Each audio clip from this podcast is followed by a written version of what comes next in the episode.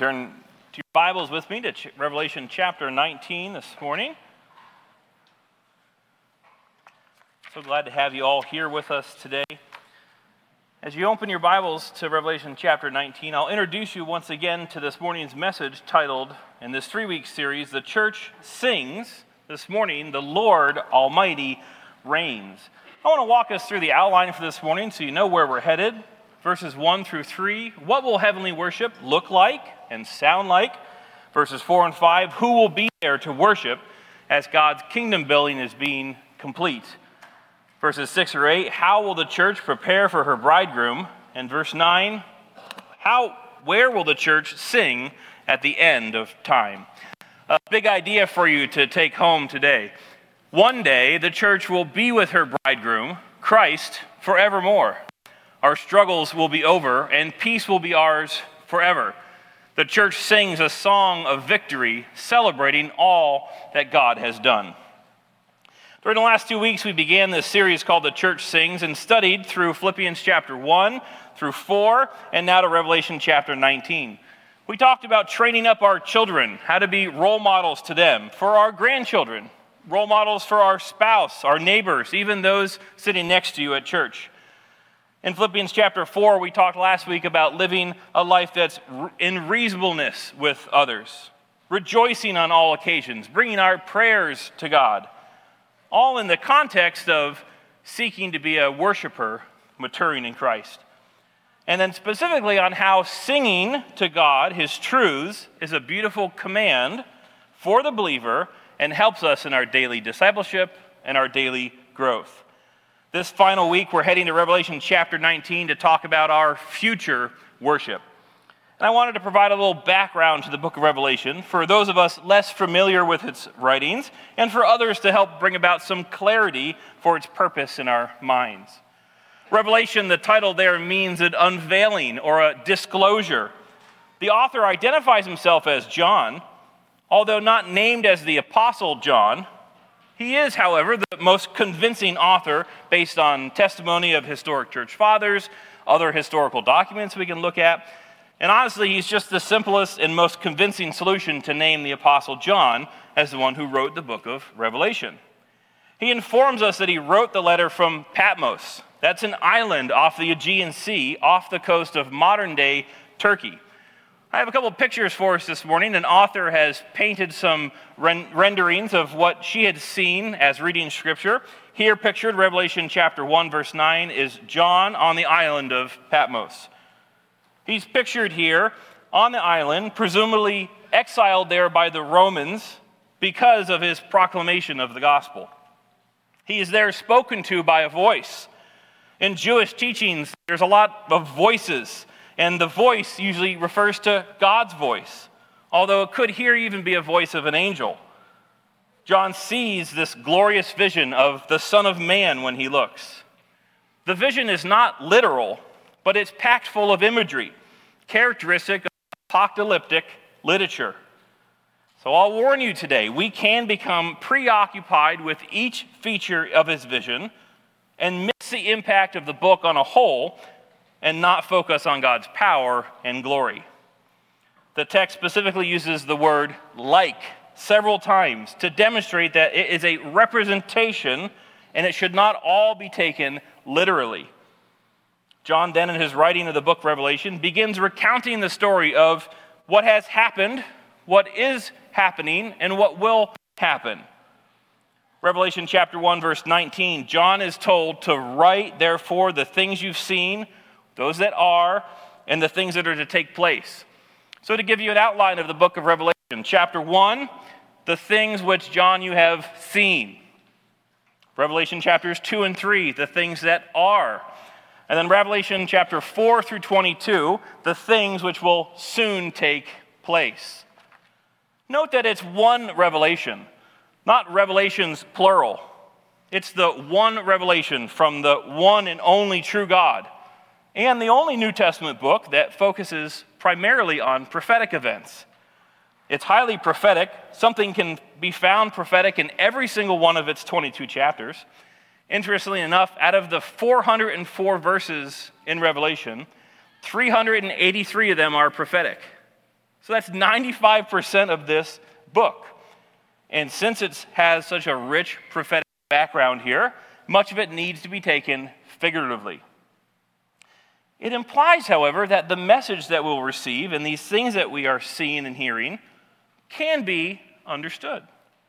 So, the key that I would suggest to unlock Revelation's mysteries is understanding what things ought to be symbolic and what things ought to be taken literally.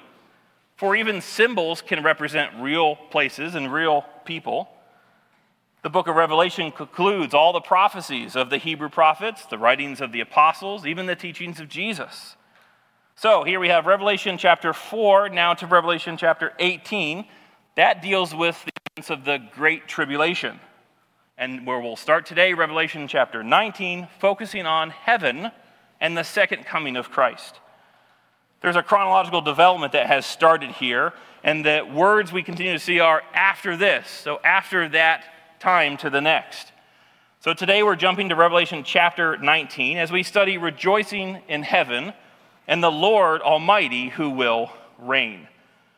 Revelation chapter 19, would you stand with me for the reading of God's word as our practice here, verses 1 through 9. After this, I heard what seemed to be a loud voice of a great multitude in heaven, crying out, Hallelujah! Salvation and glory and power belong to our God. For his judgments are true and just. He has judged the great prostitute, who corrupted the earth with her immorality, and has avenged on her the blood of his servants. Once more they cried out, Hallelujah! The smoke goes up from her forever and ever. And the 24 elders and the four living creatures fell down and worshiped God, who was seated on the throne, saying, Amen. Hallelujah. And from the throne came a voice Praise our God, all you servants, you who fear him, small and great. Then I heard what seemed to be the voice of a great multitude, like the roar of many waters, the sound of mighty peals of thunder, crying out, Hallelujah! For the Lord our God Almighty reigns.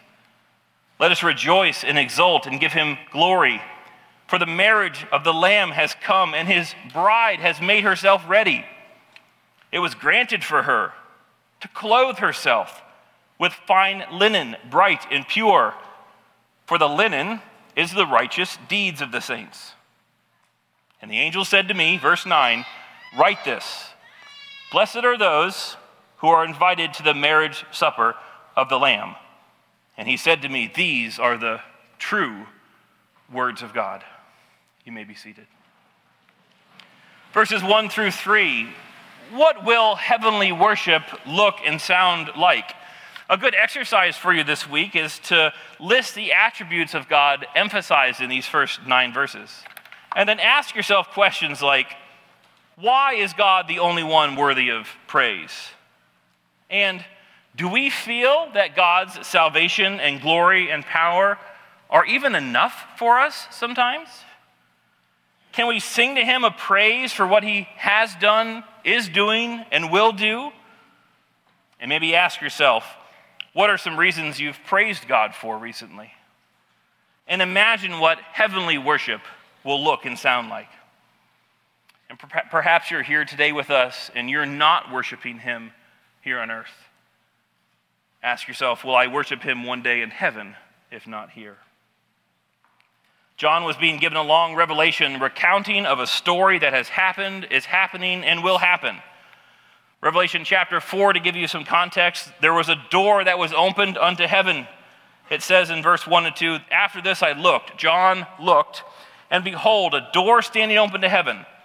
And the first voice which I had heard speaking to me like a trumpet said, Come up here, and I will show you what, what must take place after this.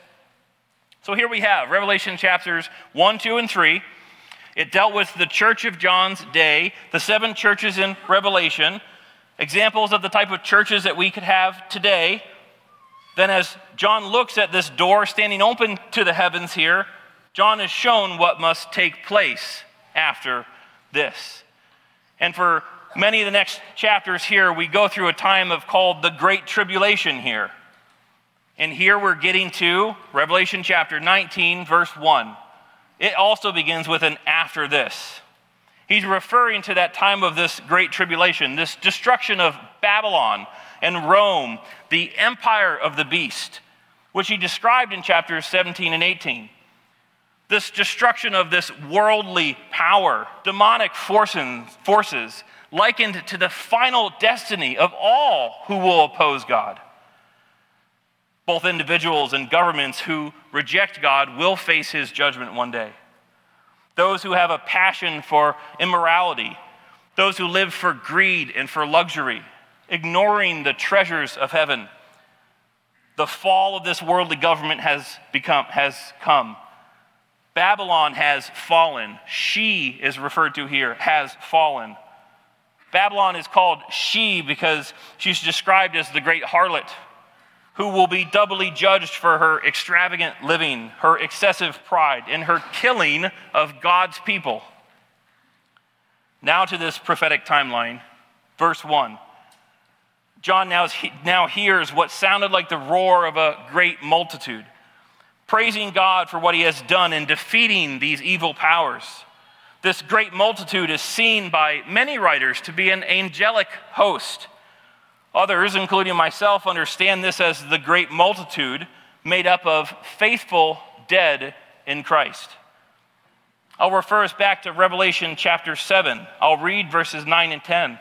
It speaks of this same great multitude and says, verse 9, After this I looked, and behold, was a great multitude that no one could number from every nation, from all tribes and peoples and languages, standing before the throne and before the Lamb, clothed in white robes with palm branches in their hands, crying out with a loud voice Salvation belongs to our God, who sits on the throne, and to the Lamb. They shouted, Hallelujah. Hallelujah means praise the Lord. It occurs only four times in the New Testament, all here in Revelation. Heaven continues to shout in this verse here Hallelujah! Salvation and glory and power belongs to our God. The original Greek here has direct articles in front of each of the nouns. So there's no other type of salvation or other type of glory or other type of power. It is the salvation, the glory, the power of the one God, the one King. And then each of those three attributes of God should awaken in us some response. The salvation of God should awaken the gratitude in our hearts. The glory of God should awaken the reverence in our hearts. And the power of God is always exercised by the love of God and therefore should awaken the trust in our hearts. Gratitude, reverence, and trust, these are elements of praise. Look to verse 2 the multitude in heaven praising God for his judgment against Babylon, against this prostitute. This evil empire is now defeated. God will have avenged the blood of the martyred, those believers who had given up their lives fighting for God's kingdom building. This is the church triumphant. And in this season in which the church will soon be with her bridegroom, Christ forevermore. Her struggles will be over and peace will be hers forever. And the church sings here the beginning of a song of victory, celebrating all that God has done. Look to verse 3. Once more they cry out, Hallelujah. The smoke from her, the smoke from Babylon, this defeated empire will burn forevermore, symbolizing her forever defeat just like a millstone that's tossed into the sea. Another image to describe the defeat of Babylon in the last chapter 18. Like a millstone sunk in the ocean, never to be found again, Babylon is like a raging fire, burnt up, never to exist again. John's readers here would perhaps recall the oracle of Isaiah against Edom, in which the enemy's land there was to burn night and day and its smoke will rise up forever. In response, here, the great multitude sings, Hallelujah. This hallelujah is taken in part from the Hallel Psalms. These are praise psalms from 119 to 118. And they're all related to the Jewish Passover meal. There they would sing a hallelujah, of praise to God before the meal and afterwards. So think back, Israel here sang God's praises for their deliverance in the Passover. And the church in heaven here now sings God's praise for his deliverance once again. This is a triumphal praise, heralding more than just the downfall of Babylon. It's the marriage supper of the Lamb. It's coming to take center stage as the cantata of praise here. So, what will heavenly worship look like and sound like? One hallelujah praising who God is, and another hallelujah praising him for what he has done. This is the beginning of the last song of praise in the Bible, describing a day to come in the future when all the church will sing in heaven after the last battle is won. Heavenly worship will look like and sound like an uncomprehensible beauty that no words can describe. And John's visions here are only the humanly descriptions that he can give of what he's hearing in this vision right now. Just imagine how majestic our worship will be in heaven, singing, Holy, holy, holy is the Lord God Almighty, who was and is and is to come. John is about to tell us now what he's seen, which we were given more detail of in Revelation chapter 4. So, next verse is verse 4. We're going to jump back to Revelation chapter 4 and give you a more detailed picture of what's happening. Here's a picture of the emerald throne, and I'm going to read to you Revelation chapter 4, 2 through 11. Look at the picture that this person has painted to help describe what she saw as reading, when reading Scripture. At once I was in the Spirit, said John, and behold, a throne stood in heaven, with one seated on the throne. And he who sat there had the appearance of jasper and carnelian, and around the throne was a rainbow that had the appearance of an emerald. Around the throne were 24 thrones and seated on the, 20, on the thrones were 24 elders, clothed in white garments, with golden crowns on their heads. From the throne came flashes of lightning and rumblings and peals of thunder. And before the throne were burning seven torches of fire, which are the seven spirits of God. And before the throne there was, as it were, a sea of glass like crystal. And, the thro- and around the throne, on each side of the throne, are four living creatures full of eyes in front and behind. The first living creature, like a lion, the second one, an ox, the third, the face of a man, and the fourth living creature, like an eagle in flight. And the four living creatures, each of them with six wings, full of eyes all around and within. Day and night they never cease to say, Holy, holy, holy is the Lord God Almighty, who was and is and is to come. And whenever the living creatures give glory and honor and thanks to him who's seated on the throne, who lives forever and ever, then the 24 elders fall down before him. They cast their crowns before the throne, saying, Worthy are you, O Lord our God, to receive glory and honor and power, for you created all things, and by your will they existed and were created. There's a time of worship that's happening here. Sin and the enemies have, been, have begun to be judged. And we will worship him in praise by both these celestial and human beings in exuberant response for God's sovereign judgment upon evil. This is the beginning of a final victory. But we do not rejoice over sin. We grieve over sin. We do not rejoice that the sinners are punished. Our hearts break over the punishment of sinners. We rejoice, though, that God is true and righteous and just. See the word from the, the Getty song we sang this morning The Lord Almighty reigns. There is an endless song waiting to be sung with the voice of every tribe, the sound of every tongue when the bride of Christ on that day of days brings with joy unto the Lamb a multitude of praise. The Getty said, One day our biggest celebration will come when all God's people from all parts of the world over all the centuries will gather together to praise Him. And scripture tells us what their words of their song should be, so they used it for the chorus of this modern hymn.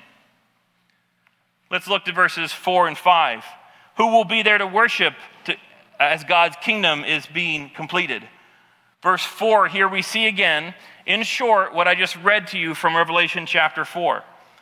The elders here and the living creatures falling down, here in an act symbolizing total surrender a very serious form of worship. The worship is addressed to God alone, Lord of all, and they utter the hymns sang by the great multitude. This is the only place in the Bible where we see the words Amen and Hallelujah joined together, other than in Psalm 106, verse 48. Psalm 106 functioned as a doxology for the fourth book of the Psalms. It says, Blessed be the Lord, the God of Israel, from everlasting to everlasting.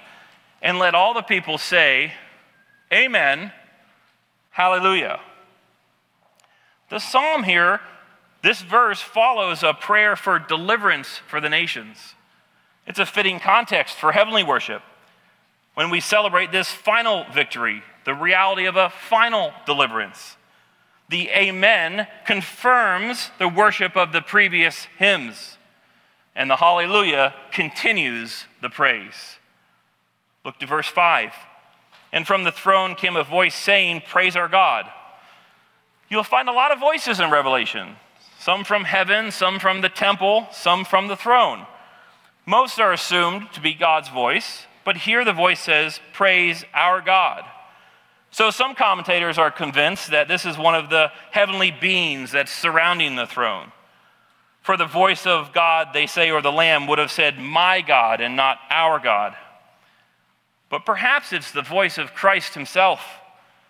For John imitates Ezekiel's description with the vivid expression of God's glory when he said there was an appearance of the form of, Lord's, of the Lord's glory but no precise description is given to us. Either way, we know that the speaker here has divine authorization to speak. As servants, we should be reminded that we need to have a holy and healthy fear in the presence of God. For if the Spirit dwells within the life of the believer, then we should remind ourselves of 1 Corinthians chapter 6 which says, Or do you not know that your body is a temple of the Holy Spirit that lives within you, whom you have from God? You're not your own, you were bought with a price, so glorify God in your body. I'd ask you here today, who do you glorify?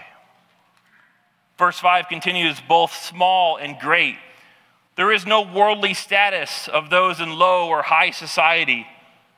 Those believers who are seeking to be worshipers, maturing in Christ, worshipers of all levels of maturity. Psalm 115 says, You who fear the Lord, trust the Lord.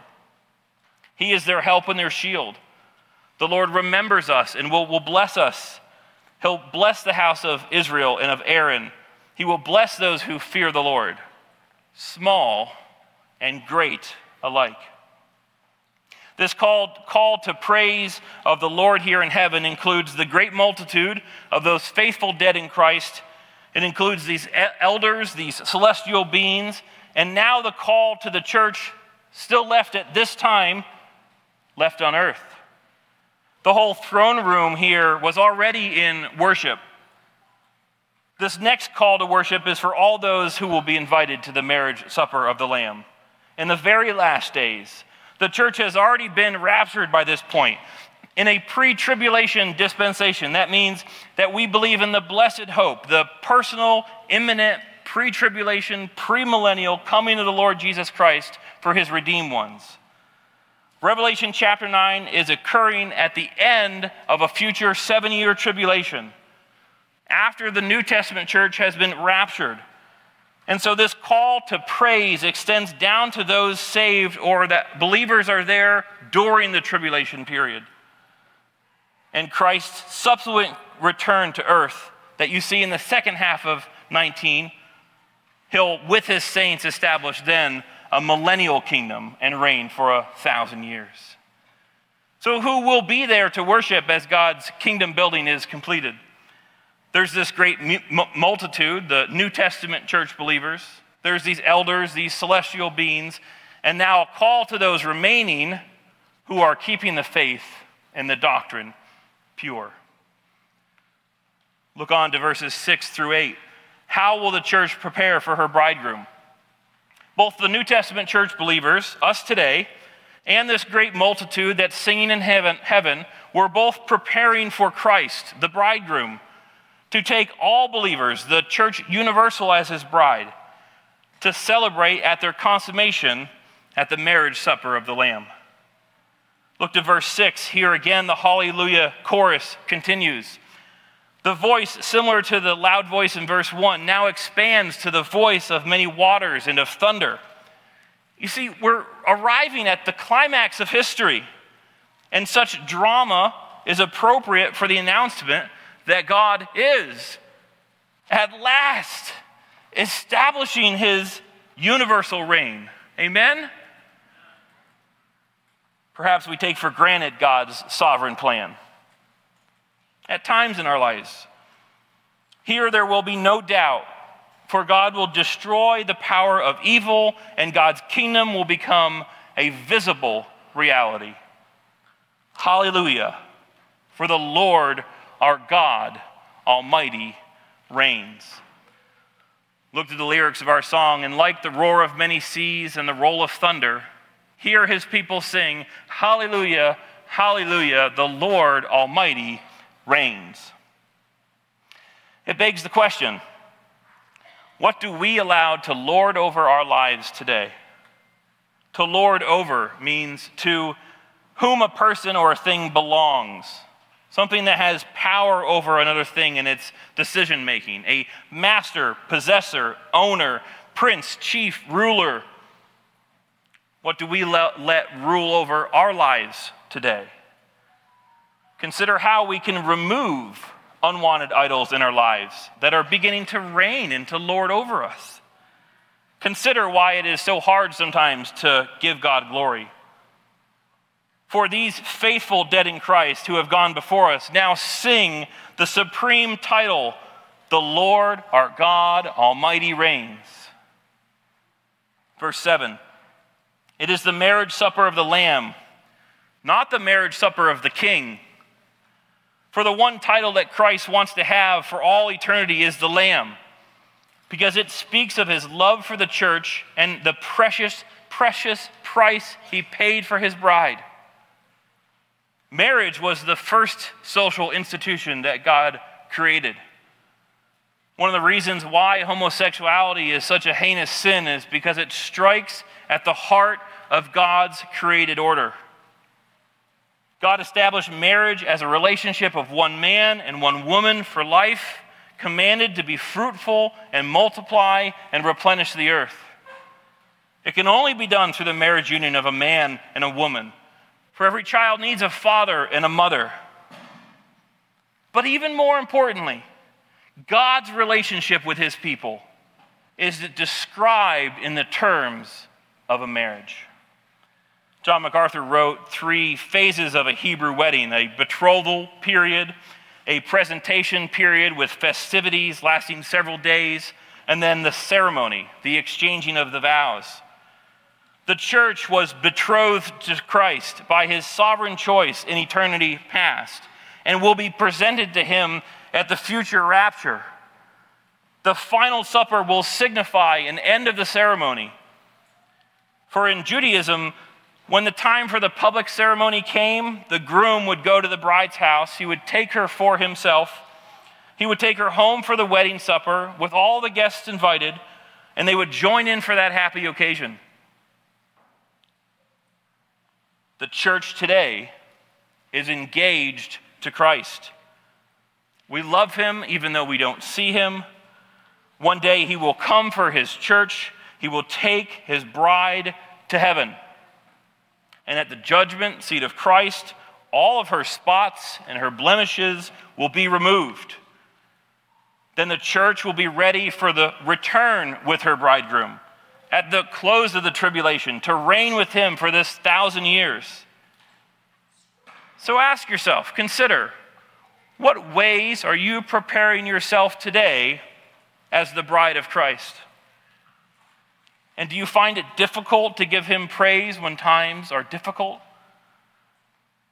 Look to verse 8. In another magnificent, magnificent show of sovereignty, the bride will be given by God clothes of fine linen, bright and pure. Here, the bride's apparel stands in contrast to the fine linens of Babylon that was destroyed, which her fine linen was luxury of, and debauchery. The bride here is ready because she has lived a holy life and has done so what is pleasing to God and has not followed the pathway carved out by Babylon and other worldly evils. Still, the righteous deeds of the bride are the result of God's work in her life. You see, God's sovereignty guides us through the actions of our lives, both for the righteous and for the unrighteous. But in this passage, there seems to be some contradiction between God's control and the actions he allows of the bride. James told us that faith without works is dead. Paul said, Grace, you have been saved, but not by works. You see, these deeds of the bride, the church universal, all believers follow after salvation, and they are part of the seeking to be worshipers who are maturing in Christ. This is a necessary proof of the regeneration that's happened in the heart of a believer. Two sides of the Christian life, Philippians chapter 2 talks about. Therefore, my beloved, as you have always obeyed, so now, not only as in my presence, but much more in my absence, work out your own salvation with fear and trembling, for it is God who works in you, both to will and to work for his good pleasure.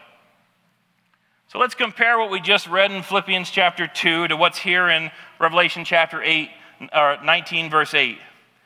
The believers are to work out their own salvation or to prepare herself, to prepare ourselves. Just as God works in them, or in Revelation has given her clothes to wear, He will give us clothes to wear in eternal purity.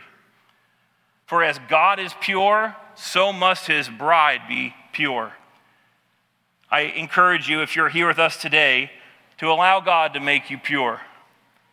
May we place our eternal trust in the death, burial, and resurrection of Christ alone, who's paid the penalty on the cross for our sins and has established an eternal home for us with Him in heaven. How does our anticipation of Revelation chapter 19 help us praise Him both during good times and difficult?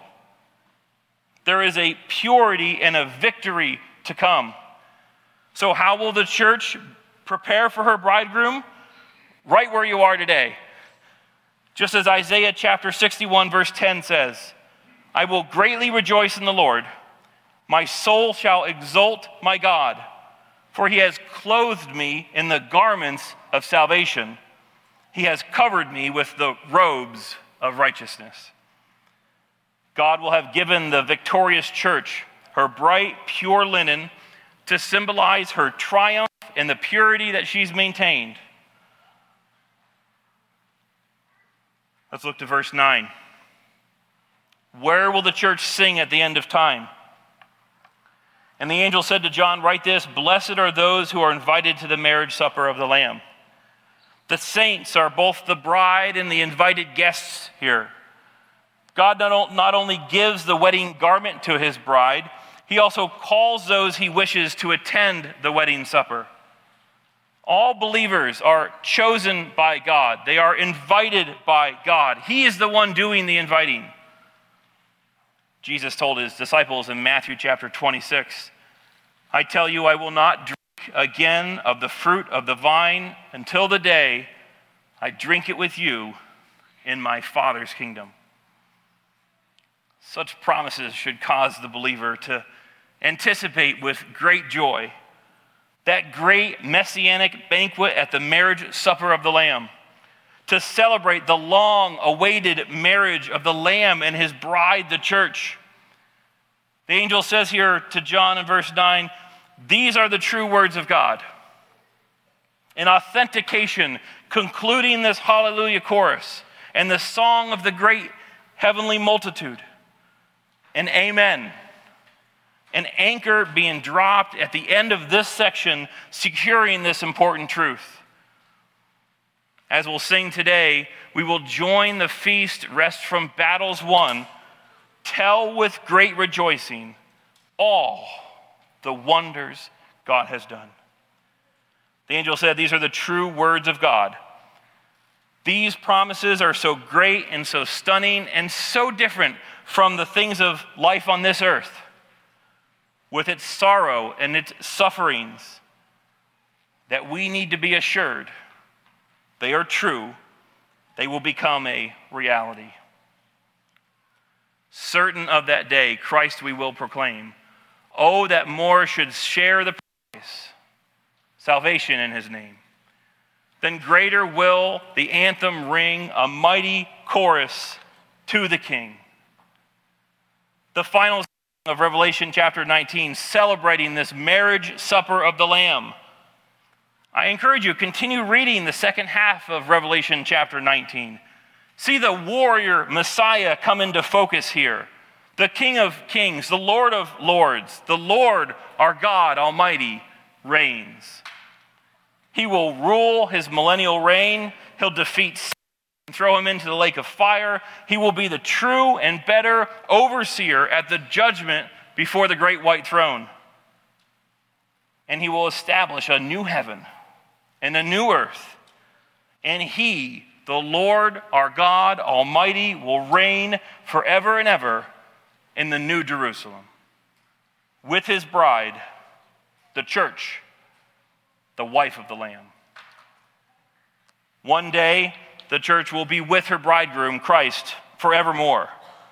Our struggles will be over and peace will be ours forever. The church sings a song of victory celebrating all that God has done. Pray with me now. Dear Lord, Heavenly Father, let us recognize you as the one and only true God, worthy of our praise.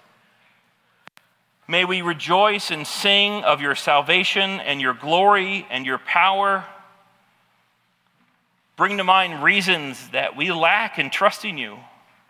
Bring, bring to mind the things that we allow to lord over us in this world. Teach us how we ought to praise you on the throne. Remove unwanted idols in our lives that are beginning to reign over us. And Lord, unite us in community with this local church body that we can continue to encourage one another with practical ways to be preparing ourselves as the bride of Christ. And when we find it difficult to praise you, Lord, may we sing to you a new song. Study passages like Philippians chapter 1 and 4 and Revelation 19. For we look forward to your kingdom building and the marriage supper of the Lamb.